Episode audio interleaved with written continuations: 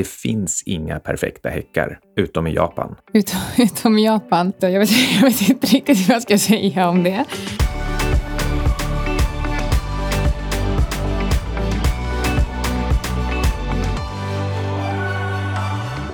Hej. Hej Anna. Vad ska vi prata om idag? Idag ska vi prata om eh, din perfekta häck. Det låter som ett extremt bra samtalsämne. Det är eh, dock inte, kanske inte riktigt som det låter. Vi ska prata om min tillgång allokeringsstrategi som jag har suttit och byggt ihop det senaste året. Och hela häckgrejen, det kommer ju alltså från Hedge, men det kommer vi till lite senare. Har vi gjort någonting kul i helgen? Eh, ja, det är ju min födelsedagsvecka.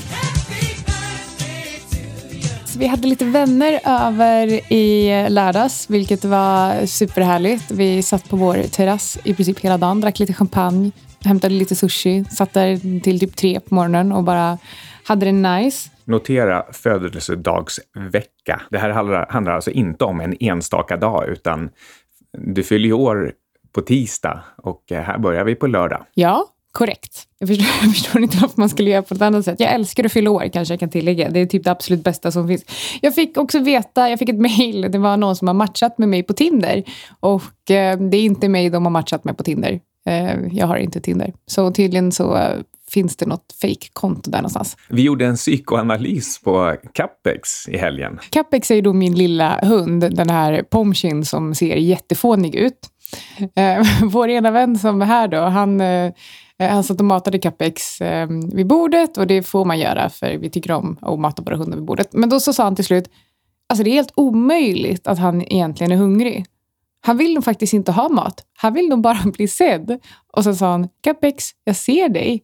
Så um, psykoanalysen på min hund var att uh, han vill inte alls ha mat vid bordet, han vill bara bli sedd. Ungefär som du. Japp. Men för att gå vidare till uh, ämnet då. Micke, du var ju faktiskt hedgefondförvaltare, så vad menar vi med hedge? Hedge kommer faktiskt från just häck. Det handlar om att man eh, hängnar in ett område, det vill säga man avgränsar de eh, förlustrisker man kan ha i en investering. När du jobbade på Futuris, hur hedgade ni då? Vi hade en väldigt enkel strategi. Vi hade en aktieportfölj, likvida, helt normala börsnoterade bolag och sen som, eh, som hedge, alltså som eh, säkerhetsinstrument, så använder vi oss av eh, framförallt terminer men även säljoptioner.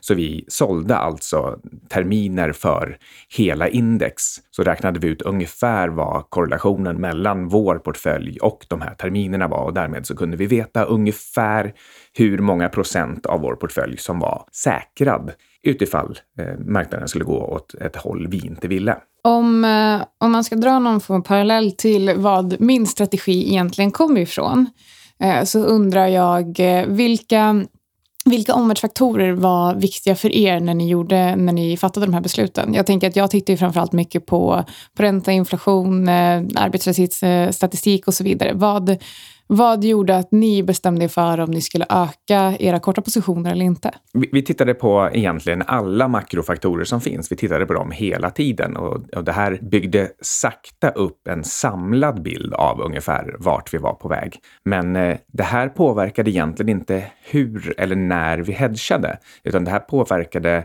Eh, på vilka bolag vi, vi köpte eller sålde och i vilken utsträckning. Så eh, huruvida vi var långa eller korta Atlas Copco eller Nordea till exempel, det var en, eh, en ständigt pågående process och en iteration mellan att analysera själva bolaget och se hur den totala marknaden och ekonomin såg ut. Men sen själva hedgarna ovanpå det, det vill säga att vi kanske säger att vi låg långa aktier, att att eh, då säkra upp det genom att sälja terminer, det var någonting som vi gjorde inte för att vi hade fått en ändrad syn på konjunkturen, utan snarare för att vi vi fortfarande trodde på de bolag vi hade i portföljen, men det hade kanske gått för snabbt utan några nya nyheter.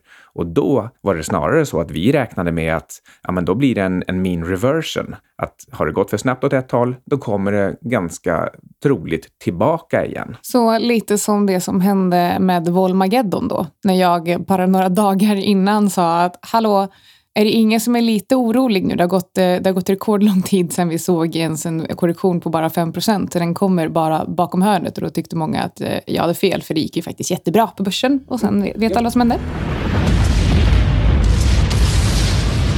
Jag tycker att det är ett perfekt exempel på ett eh, tillfälle då man kan slänga in en hedge. Och eh, på motsvarande sätt efter, eller precis mitt under Volmageddon, det är också ett bra tillfälle att då ta motsatt position, för då har det plötsligt hänt någonting väldigt extremt åt ett håll. Och då kan man nästan alltid utgå från att det studsar tillbaka. Precis, men om vi ska gå tillbaka till eh, lite, lite intressanta omvärldsfaktorer att titta på, eller framförallt makrofaktorer, så skrev jag ett blogginlägg om att eh, låg arbetslöshet skulle kunna vara ett tecken på att det är dags att sälja sina aktier. Jag håller med. Det är samma anledning som att jag 2010 från stranden i Vietnam skrev ett mejl till mina partners på hedgefonden att eh, jag tror att det här kan vara ett, eh, ett gyllene läge att gå långa. Och tittar du i dina grafer över arbetslösheten till exempel så var det precis tvärtom. Då var den extremt hög. Och min, min tanke var just att det här är ju massor med människor som kan komma i sysselsättning. Det finns väldigt mycket eh, ledig kapacitet. Så ehm, eh, jag tycker du tänker precis rätt här. Precis, för högkonjunktur betyder ju faktiskt inte bara att ekonomin går bra. Högkonjunktur betyder också att, vi, att risken blir mycket, mycket högre. För ju bättre det går, desto större blir också nedsidan. Och om man då tittar på arbetslöshet, ju fler som är sysselsatta och har arbete, desto mer pengar upplever man att man har. För att man har till exempel råd att låna pengar, man får låna pengar och man kanske vågar göra det. Och vad händer då när till exempel räntor höjs? Jo, då är det jättemånga som inte har möjlighet att betala tillbaka, vilket också då påverkar de bolagen som inte får betalt. Och så slutar det med att eh, att bolagen då som inte får betalt inte har några pengar, då kan de inte, eh, då kan de inte ha kvar eh, så många anställda som de har och så vidare. och Så vidare. Så det blir liksom, eh, det är en väldigt typisk och enkel effekt att, eh, att förstå. Så kom ihåg det, högkonjunktur är alltså hög risk. Det här är ju precis orsaken till att det finns cykler, konjunkturcykler. Du har låg arbetslöshet, folk är negativa och då håller det sig där nere ett tag till någonting börjar komma igång och då ökar successivt positivismen. Fler och fler blir anställda, fler och fler vågar låna, fler och fler vågar spekulera på börsen också. Man driver upp både vinster och värderingsmultiplar till man kommer till en, en högsta extrempunkt då folk verkligen har lånat så mycket de bara kan. Vinsterna och vinstmarginalerna och vinsttillväxten, allting är liksom uppressat till max. Och där behövs det väldigt, väldigt lite, till exempel lite högre räntor för att börja fälla de första dominobrickorna och så tar det fart åt andra hållet igen. Och eh, vi fick ju nu, det var i och för sig en väntad räntehöjning från Fed förra veckan, men eh, nu verkar det också som att de kommer höja räntan totalt fyra gånger i år och det är faktiskt en gång mer än eh, vad man tänkte från början. Så att eh, vi står inför någon, någon, form av, eh, någon form av förändring i alla fall. Men om vi ska gå tillbaka till det vi ska prata om, nämligen min tillgångallokeringsstrategi. Anledningen till att jag hittade på den här från början var för att jag eh, vi älskar att säga köp billigt, sälj dyrt, men det är väldigt få som faktiskt applicerar det här på olika marknader och olika tillgångsslag. Istället tittar man på enskilda aktier, men, eh, men det är mycket, mycket, mycket svårare, för det är väldigt mycket svårare att säga om en aktie i relation till en annan aktie är billig eller dyr. Däremot så är det mycket lättare att göra det med eh, hela marknader, så jag förstår inte riktigt varför andra inte hade gjort det och det var faktiskt det som var grejen. Jag sa till Micke Ehm, vad finns det för hedgefonder som gör den här typen av allokering? Vilka hedgefonder köper aktie, alltså aktieindex eller liksom aktier överlag när aktiemarknaden är billig och sen säljer till exempel nu och köper då råvaror som är rekordbilliga? Och då sa Micke, finns inget. Så då byggde jag eh, en egen strategi. Jag tyckte att det var en jättebra idé. Och ehm, jag tror att anledningen till att det inte finns är att det blir väldigt långa cykler, långa tider mellan omplaceringar och att det här kan ibland vara svårt att få en efterfrågan på när det är snabba puckar. Till exempel när det är ordentlig fräs på aktiemarknaden, ja då vill folk definitivt inte ha råvaror. Och sen när det kraschar, ja då finns det inga vare sig pengar eller eh, riskvilja över till råvaror om nu då råvaror skulle eh, vara attraktivt prissatta. Precis, och eh, den här strategin då allokerar mellan aktier, softs och då har vi skapat ett eget softsindex där när vi mäter relativ värdering och guld. Och eh, strategin är eh, uppdelad i tre steg. Men först kan jag också lägga till att anledningen till att vi inte har med olja i den här strategin är för att jag tror att efterfrågan kommer att försvinna innan tillgången tar slut. Och därför vill inte jag bygga en långsiktig strategi som inkluderar en tillgång som jag faktiskt inte tror på i längden. Sen kan man ju också utöver det lägga på alla miljöfaktorer också. Men jag tror inte att det kommer vara attraktivt varken prismässigt eller värdemässigt om, eh, om några år. Så därför struntar vi i den. Men strategin då, uppdelad i eh, tre steg och skulle närmast kunna kunna likna vid en tratt där, eh, eh där man går från eh, väldigt övergripande till mer detaljerad ju längre in i stegen man kommer. I första steget så syftar vi till att hitta en fördelning mellan de olika tillgångsslagen. Och det gör vi genom att eh, titta på relativ värdering och sen lägga på en omvärldsanalys. Det jag gör är att jag jämför S&P 500 mot Soft, så det är ett eget Soft-index som vi har tagit fram. Och då ligger det i det kakao, kaffe, socker, bomull, ris, vete, majs och sojabönor. De här är lika viktade. Och anledningen till att det här är lika viktat är för att det här indexet använder vi faktiskt bara för att titta på relativ värderingen mellan aktier och soft. Så att det finns liksom ingen anledning att vikta det på något annat sätt. Och jag ska förklara hur vi går in och kollar på respektive tillgång i steg två sen. Eh, och sen så jämför jag också S&P 500 mot guld. Och anledningen till att vi bara jämför aktier mot guld och aktier mot råvaror och inte guld mot soft är för att det är guld och soft som ska hedga aktier. Guld och soft ska inte hedga varandra, så det finns en viktig detalj där.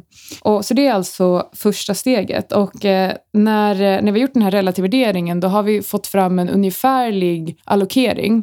Så det har bestämts att se och så stor del ska softs ta av portföljen, se och så stor del ska aktier ta av portföljen och se och så stor del ska guld ta av portföljen. Sen lägger vi på ett eh, en omvärldsanalys där vi har byggt ett poängsystem som finjusterar den här allokeringen. Och då kan det till exempel vara som så att om, eh, om vi har, eh, bara som ett exempel, att om vi har eh, en, eh, om vi har en styrränta på, på mellan 0 till eh, 2,5 så får varje halv procentenhet Eh, höjning, det är värt ett poäng till guld. Så då drar man en procent från aktier till guld. Eh, så det är ett exempel på det. Och eh, när vi har gjort, gått igenom hela det här poängsystemet, då har vi en klar allokering. Och eh, den här allokeringen och eh, omvärldsanalysen och all, all den här finjusteringen görs varje gång som vi får nyheter eller nya siffror som på något sätt påverkar hur poängsystemet ser ut.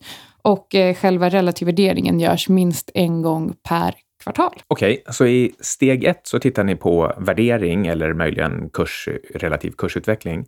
Och i steg två så tittar ni på var är vi egentligen i konjunkturen? Exakt. Så steg ett och två avgör liksom hur, hur stor del, eh, hur stor andel ska respektive tillgångslag ha. Och eh, när vi kommer in på steg tre, då går vi in och tittar detaljerat på res respektive tillgång inom respektive tillgångslag för att eh, egentligen skapa alfa mot de index som vi jämför med. Så vad pratar vi om då egentligen i steg tre? Då tittar ni på enstaka branschindex eller enstaka aktier? Jag tror att det är lättast att börja med softs till exempel, för då har vi det här indexet som vi har skapat med totalt eh, åtta olika softs. Och eh, då börjar vi med en relativ värdering mot dem och vi tittar också på okay, vad säger till exempel eh, om det finns några politiska faktorer, klimatfaktorer, alltså väderfaktorer, den typen av grejer. Och så kollar vi också på relativ värdering och så drar vi eh, och sen så väljer vi hur stor del respektive ska ha eh, inom, inom, den tillgång, inom det tillgångslaget. Så till exempel antag att hela portföljen, ni har kommit fram till att det ska vara 33 procent softs, så är frågan hur mycket av de där 33 procentenheterna ska vara till exempel kakao? Exakt. Och eh, precis som du sa det med eh, aktier, ja då tittar vi på vilka branscher och sektorer som är intressanta just nu, vad, hur de ligger till värdering och vilka som är konjunkturkänsliga och inte beroende på var vi befinner oss i en konjunktur. Så att det finns eh, jättemycket grejer som vi lägger på där också och sen så gör vi fundamentala analyser på bolagen och då har vi skapat en eh, value screener som vi kallar det, där vi egentligen letar efter lågt värderade bolag eh, och så kollar vi branschspecifikt. Jag tänkte sätta din strategi lite grann i relation till några andra strategier. En är Warren Buffett och Benjamin Graham, där de viktar om mellan obligationer och aktier hela tiden. Ett problem med den strategin nu när obligationer är historiskt sett eh, extremt dyra samtidigt som aktier är extremt dyra, är att då funkar inte längre den hedgen, så att säga.